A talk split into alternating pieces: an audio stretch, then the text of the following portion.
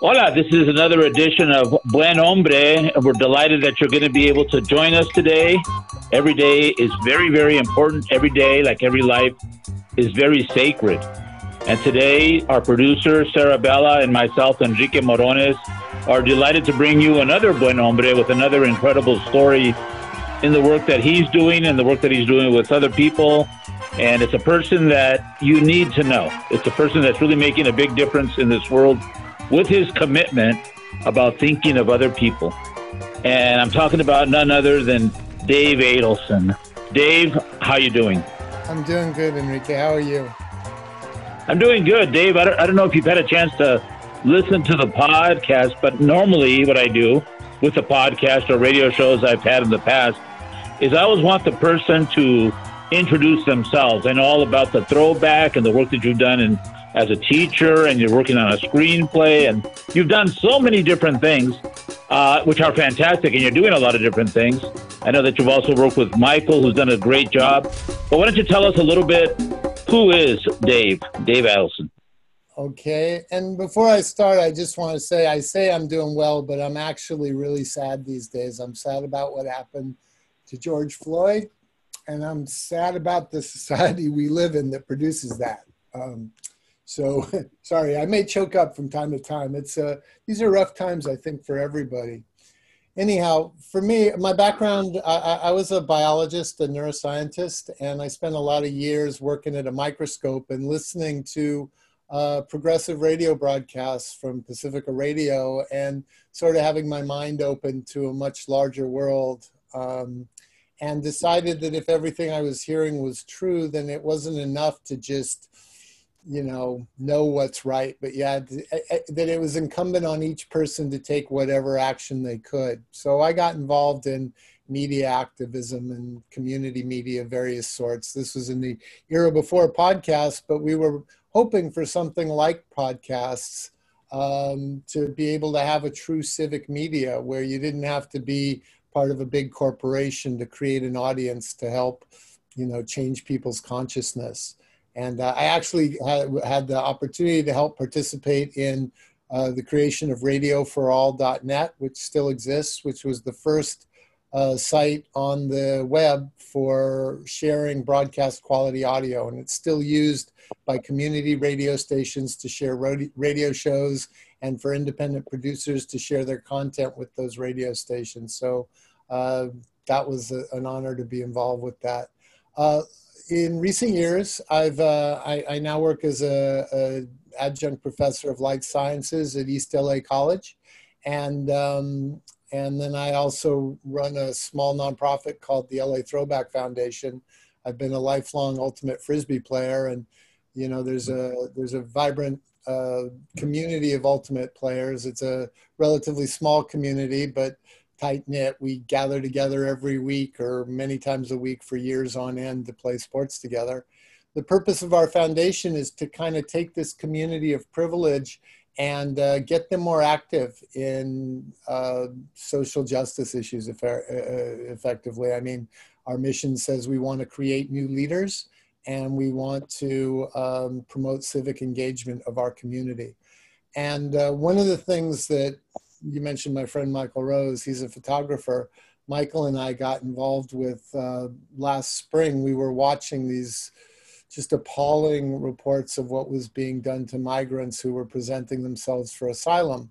And being of Jewish extraction and reading a lot of history, it reminded me very much of what was done to the Jews in the early part of the 1930s, where you just, you know, once well, let me take a step back. We did this with uh, so called terrorists. Once you call somebody a terrorist, you get to do anything you want to them, apparently.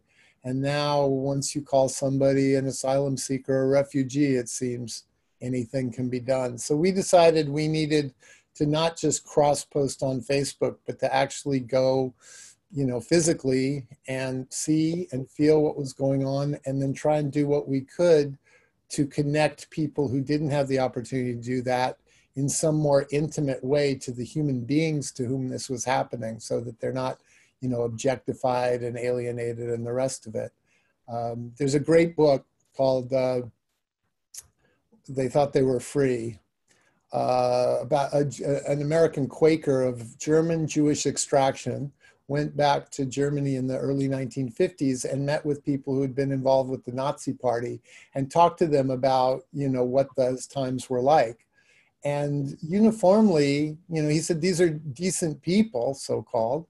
Uh, he made friends with them. He didn't let them know he was Jewish, but they would speak freely about uh, to him about their experience of that time. And for them, what happened to the Jews was something that happened far out on the edge of consciousness. Oh yeah, there were some Jews here, but they left they didn't like it here. It, was, it, was, it wasn't something that was any part of their immediate life. All their beliefs could exist separate from that. They were aware of something off in the distance, but it didn't affect them. And it felt to me like that was the same thing was happening with the migrant crisis, even despite, you know, the pictures, and then with uh, of what was happening to people in the detention camps. And then with the migrant protection protocols, where people were being put on the left to, to wait on the other side of the border, it disappeared from the media. So, anyhow, Michael and I went down. I started doing radio interviews. I, I know a news director at a station in Ohio who was uh, airing some of those interviews. I knew people at KPFK here in LA who've done some things. And uh, we went down to the albergues since I have this uh, frisbee nonprofit, uh, we were able to give out frisbees to the kids and teach them how to throw. And kids love playing frisbee. Um, and we got to know the people in the albergues. We got to know Hugo Castro, who worked, uh, who I know was worked with you for many years. So he introduced us to many of the albergues. And then we got the idea to create um, this art project taking art supplies down to the albergues. And Hugo said you have to take teachers as well. So we took, uh, we gathered we, donations for art supplies, took teachers down there to get the people to be able to express themselves, not to be objects that somebody else is presenting up on a plat- platter, but to express their own experience with the goal of bringing that art back up to um, Los Angeles and Southern California exhibiting it, raising consciousness and a more intimate connection to those people, and also trying to raise funds to help support the albergues and to increase art supply availability. Uh, the pandemic has short circuited a lot of that work, but we're just about to uh, do a fundraiser with some uh, neckies like that you can wear as masks, featuring the art that the children in um, Embajadores de Jesus uh, Pastor Banda's uh, albergue did when we were able to first do this project. And we're hoping through that we can raise consciousness in the broader community and raise funds to help support uh, what all these people who are running these albergues are doing for the migrants. So that's a, a long version. Uh, let me know what you think of what needs expanding. Right. So that's a very uh, uh, detailed uh, explanation of some of the many things that you have been involved with, and I uh, honor your work and, and the other people that have been involved in this type of work, like Michael and and Hugo. Uh, but where where are you from? Where did, where did you grow up and so forth? Uh, I grew up in Southern California, in Los Angeles, and um, kind of in a bubble of privilege. I grew up in Pacific Palisades, up on a hill. Um, yeah, I, I was actually raised by a Mexican woman. My mom, my mom had some uh, health difficulties that made it hard for her to take care of me when I was young. So I grew up speaking Spanish rather poorly, but um, yeah, and uh, then left home when I was 16 and got to, you know, experience a lot less privilege and see both sides of that. Um, that coin, and and that woke me up a little bit to uh, what the rest of the world was like. Yeah, so you um uh you you were born into white privilege, which you'll have all your life. Yep. You've seen the economic up and downs because of various circumstances. Right. But one of your opening statements is something that I can definitely relate to, uh, which is the case of, of George Floyd.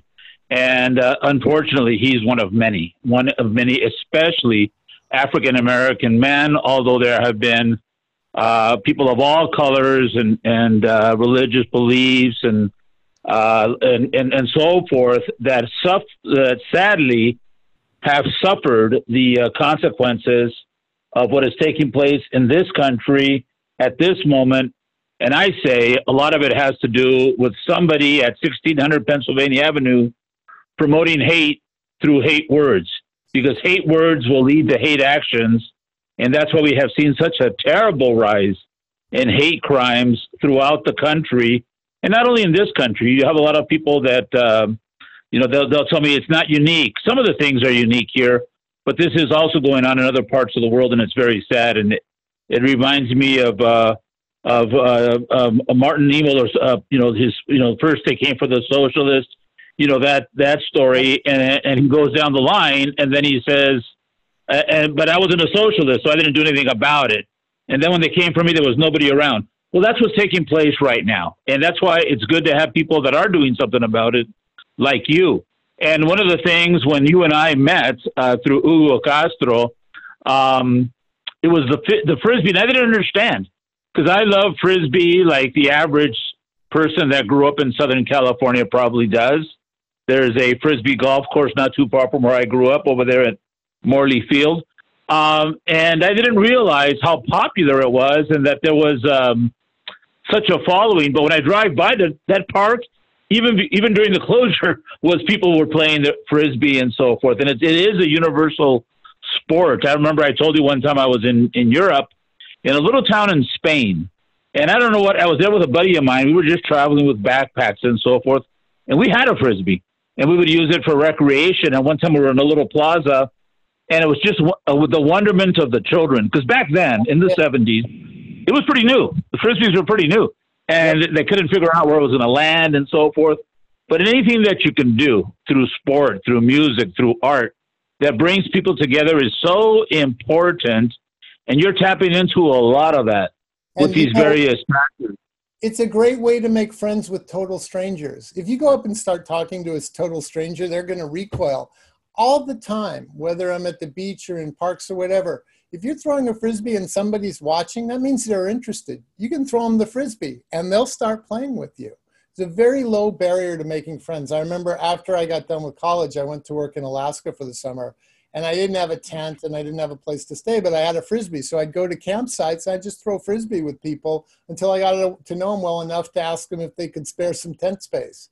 Um, and when you go down and, and throw with a kid, a kid instantly tunes into this game and if you are similarly like deeply into it you know you're not just doing it halfway but you they people can tell when you love it. It's you know and and you're doing it with some skill and they're attracted to it. So it really breaks down barriers. And at some point that's what we're going to have to do. We live in our little bubbles. We have to break down barriers and connect to a wider world to understand what goes on, and every single person's action in that regard matters. If you are living in your own little world, right, you can't have larger impact.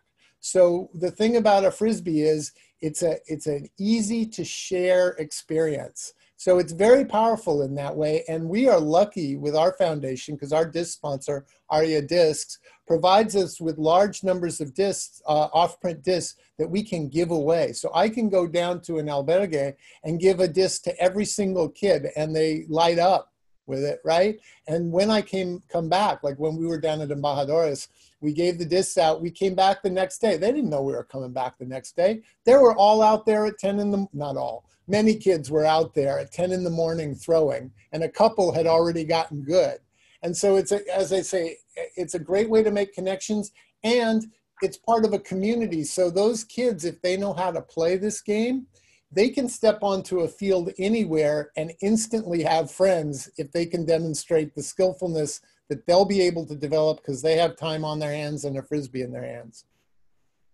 That's right. So if it's sport, if it's music, if it's dance, if it's art, yep. Uh, photography, all of those things are they take the barriers down, yep. and it's a universal language that you can share. So you've combined some of those issues because you know we're working with Gente Unida at the shelters in Tijuana, like we have been for a long time, not just in Tijuana, but in, in actually in other places as well, besides Mexico. And the so I was really attracted to the uh, Throwback Foundation because I came from a sports background myself, as you know, and and I saw a lot of similarities where you were talking about the institutional racism. I definitely saw it in baseball, and I see it in all, not only in sports but in society in general, where the decision makers are typically white men. You know, there's and so so they they don't look down on uh, other communities, and I shouldn't say look down. They don't look upon other communities and include them in decision making.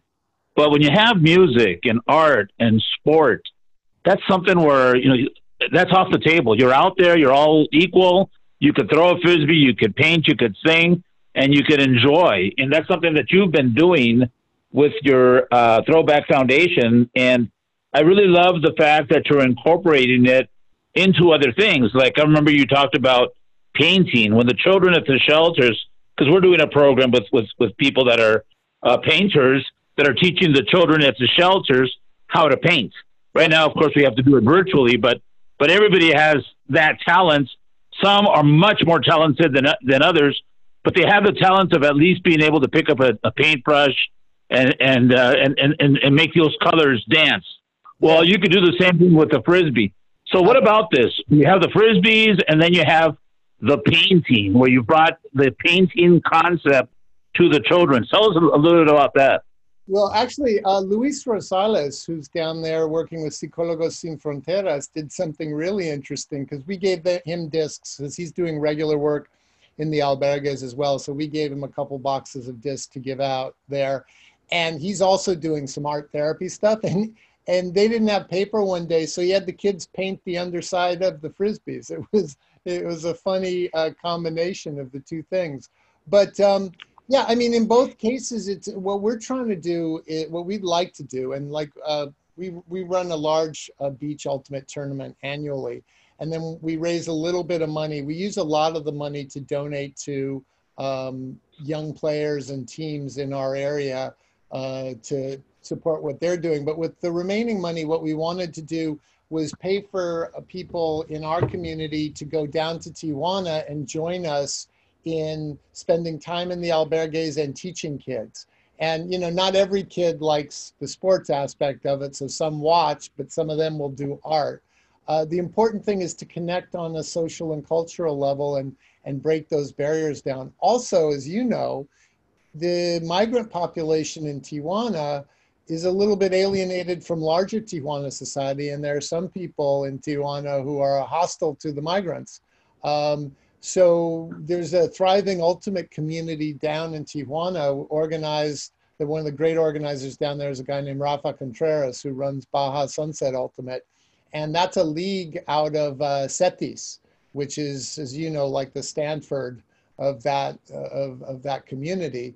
Um, so these are kids who are playing as part of an organized league. They have all the gear, you know, the the the kit with the it's high high end stuff, really well organized. And what we want to do is bring players with a uh, from from with a love of the game who are interested in making these connections from Southern California and and form a triangle between ourselves, the kids in the shelters, and the the community that plays there in in Tijuana to sort of to establish a solidarity that can resist when the when when our government or when our policies are dehumanizing people. You can't dehumanize in the eyes of somebody who has made friends with somebody else. You can't dehumanize them. You become activated. You care. You're you're not willing to do nothing or just post post on Facebook and say, "Isn't this terrible?"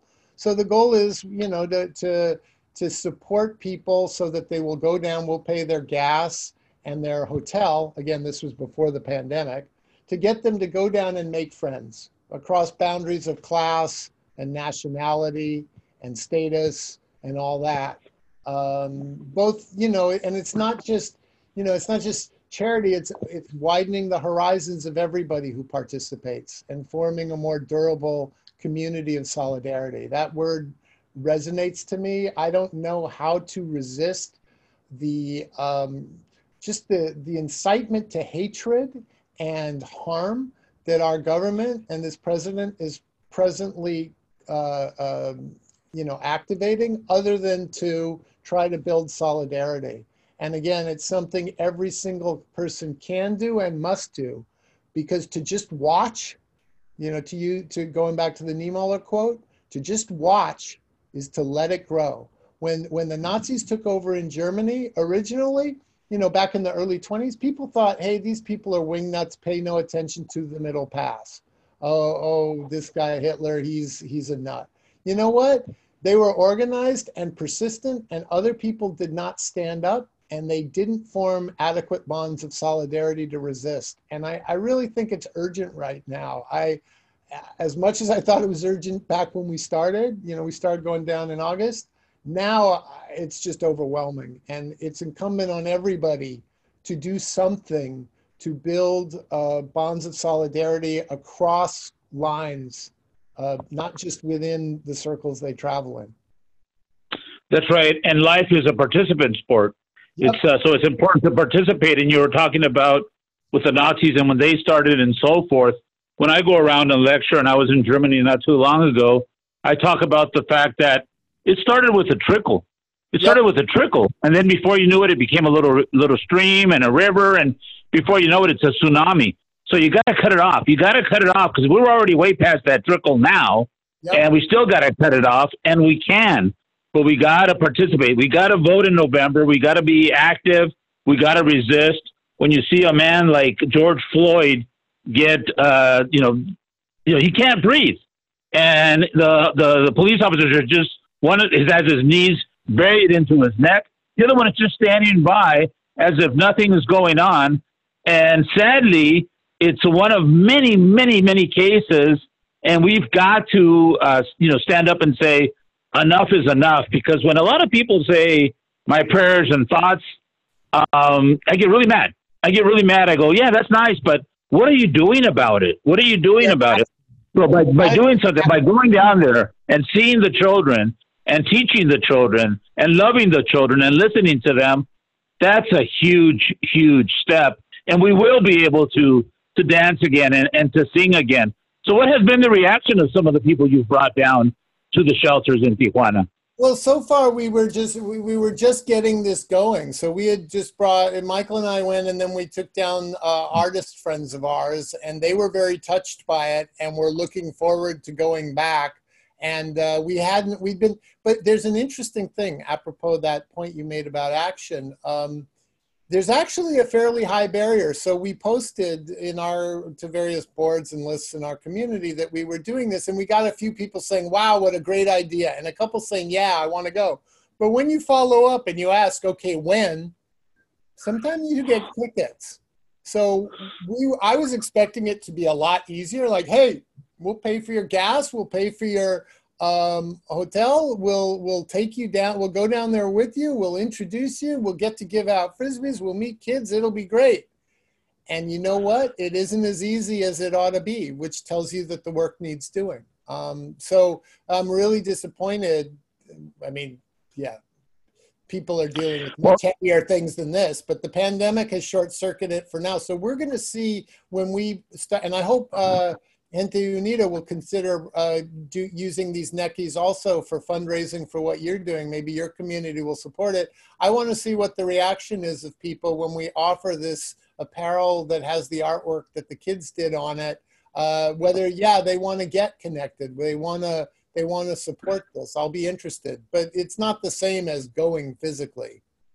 Right. Yeah. We're, no, we're definitely interested. Now, tell me a little bit about the uh, when you've gone down there and you've talked to the children, because this is something that we're very passionate about, and have a lot of people in the artist community that are leading that for us. Because I have I know nothing about art, but you talk to the children about you know maybe drawing something or painting something about maybe how they feel or whatever, and then I saw the drawings that some of these children did, and they are unbelievable. I mean, it just brought tears to my eyes to see the talent and the way that they could express themselves through painting. It was unbelievable. Uh, some of the paintings that that I saw, and then Michael uh, took pictures of them and had them in these really nice frames and so forth.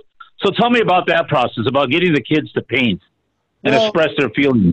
I got to be honest with you. I go down and I throw frisbees with kids, so that they were doing the painting inside. I stopped in uh, and I was watching it. One, one of the things that's they, they love doing it, um, and it was interesting too because afterwards Hugo had explained to them ahead of time, we're going to take this art you do up to Los Angeles to try and show it to let people know what's happening to you and what's going on down here.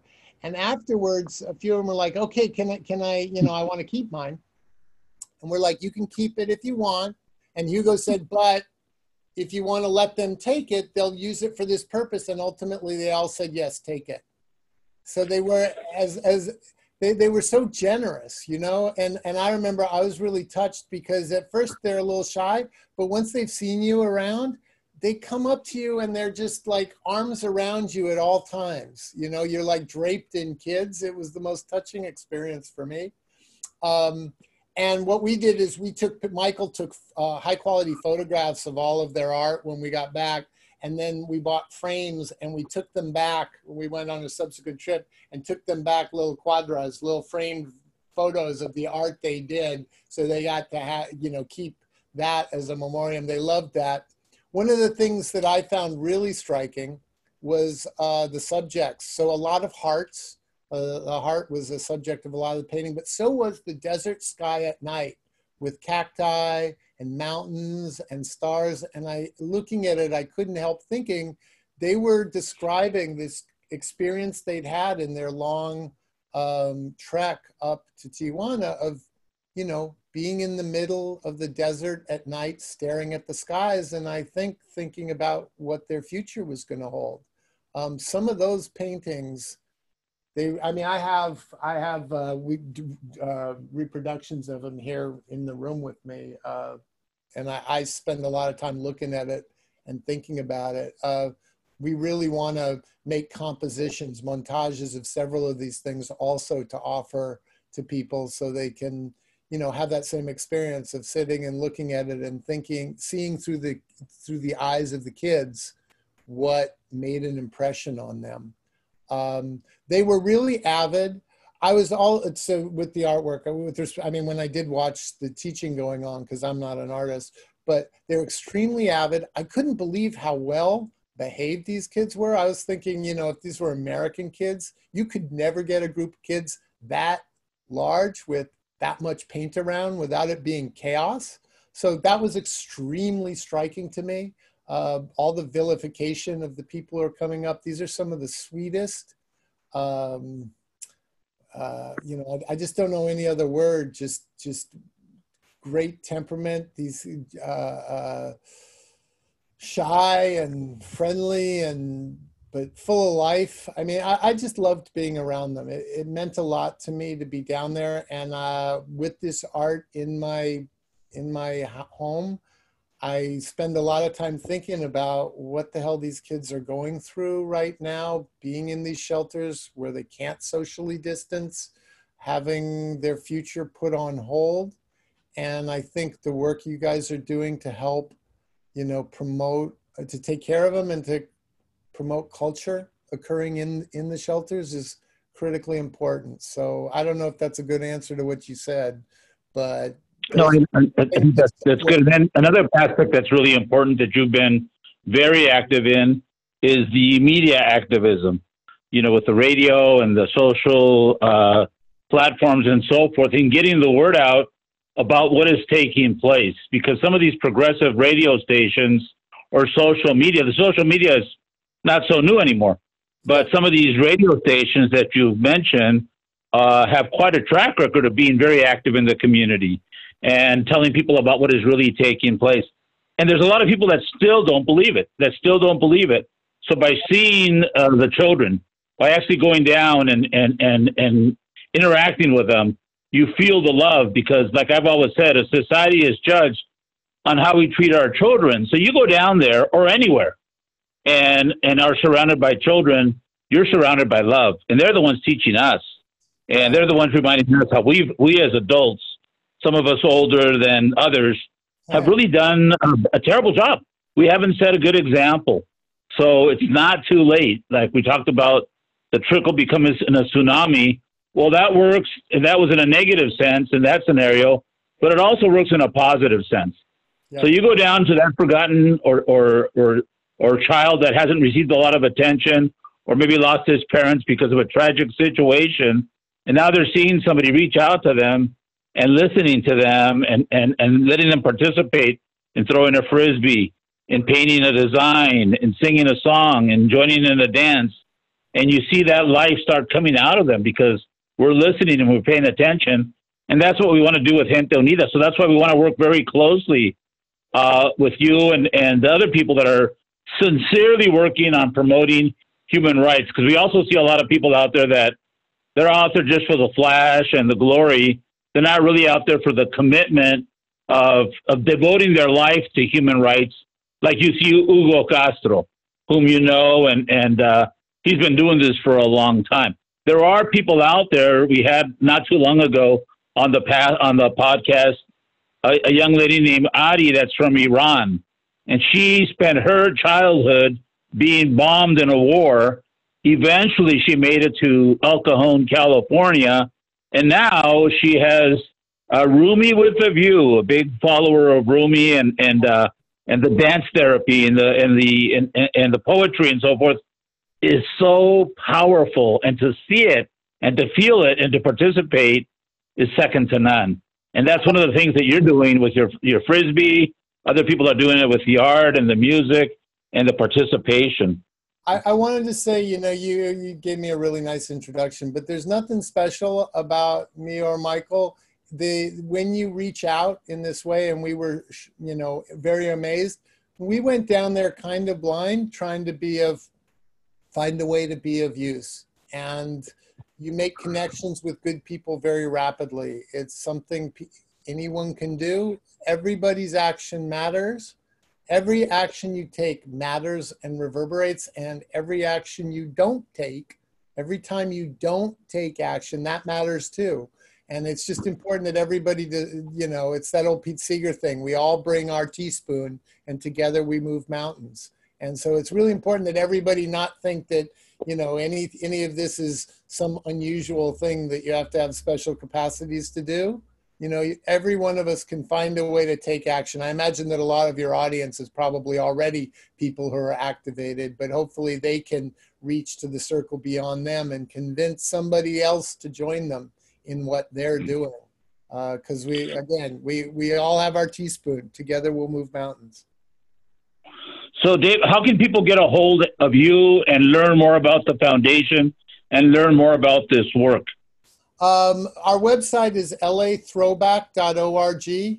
And to be honest, we're in the midst of, uh, right, if you go there now, you'll see bits of this on uh, the pages that deal with our project called Ultimate Everywhere, which is about spreading our sport uh, to communities where it's not well represented yet. Uh, but uh, we're going to be we're in the process of reworking it in the next hopefully few days we will have stuff up about the border project and about the neckies but i can be reached at dave at lathrowback.org and again our website's lathrowback.org and we'll have more stuff up there about our border project in coming days and weeks.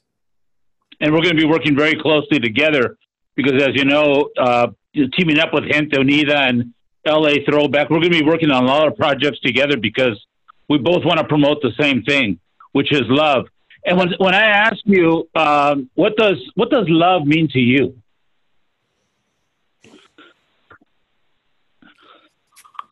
Just being able to connect with people and caring about them, I suppose. It's a question that I ask people. I've been asking that question for many, many, many years and it's universal. Whenever I said it, like right now, or asked it, there's always that pause. Uh, and then the person describes what love means to them. Because you're an example of what love is because you're taking action. You're not just talking about it, you're actually doing something about it. And what you're doing creates love. And that love, you know, is also, that also comes back to you. A lot of times people that are involved in this, you know, I'll talk to them and I'll go, yeah, but you know how much we also get oh, because we're out there helping the people and the love that we receive is part of that energy that keeps us going that that moment I, I have such a vivid moment of sitting in embajadores de jesus uh, with those kids talking to them about what we were going to do with the art and literally they were draped on me. They all had you know they were all and it happened in the other albergues too. Again not at first at first it's who are you but when they see you there for a while, being giving of yourself, and they can tell, uh, they just opened right up, and it was, I mean, it, uh, just an incredible moment for me, and I'm grateful for it. Well, Dave, I want to thank you. We want to thank you to, uh, so much for the work that you're doing as you mentioned, pe- people can tell. You can't just go by there and buy your way into having people say, "Oh, what a wonderful group" or whatever. You have to earn it. You have to earn it by being there, showing the commitment, showing up, participating with the people, treating them as your equal, Yes. and and learning from them, like you, like uh, you know, like like we're trying to do things so that they can enjoy life a little bit better, and uh, and and and all of us learn from each other. You're a perfect example of that. So, on behalf of Sarah Bella, the producer, myself, Enrique Morones, thank you very much, and we want to have you back, and and uh, so we can talk a little bit more about the various projects that you're doing, and uh, invite Michael to join us and so forth as we develop this a, a little bit further down the line, because we have so much work to do, but we got to do it starting right now. We can't be waiting. We can't be waiting because, like we've mentioned, every day that we wait, we have more cases like George Floyd. We don't want to have more cases like George Floyd. Yep. Can I? I mean, I don't want to brush past that. That that requires its whole own podcast. So I hope we can do it. I, I wanted to give one other uh, URL. If you go to mykelrose.com, spelled my M Y K E L rose.com, and look at the chapters there for the border project expressions from the border, that shows the artwork that the kids have. So M Y K E L rose.com go to chapters and choose expressions from the border. That's Michael's photography of the kids, the kids' art, the us playing frisbee, all of that. And uh, as to George Floyd, you know, presente. Uh, he, we have a video of him. We know it happened to many more, and it's on all of us to stop it.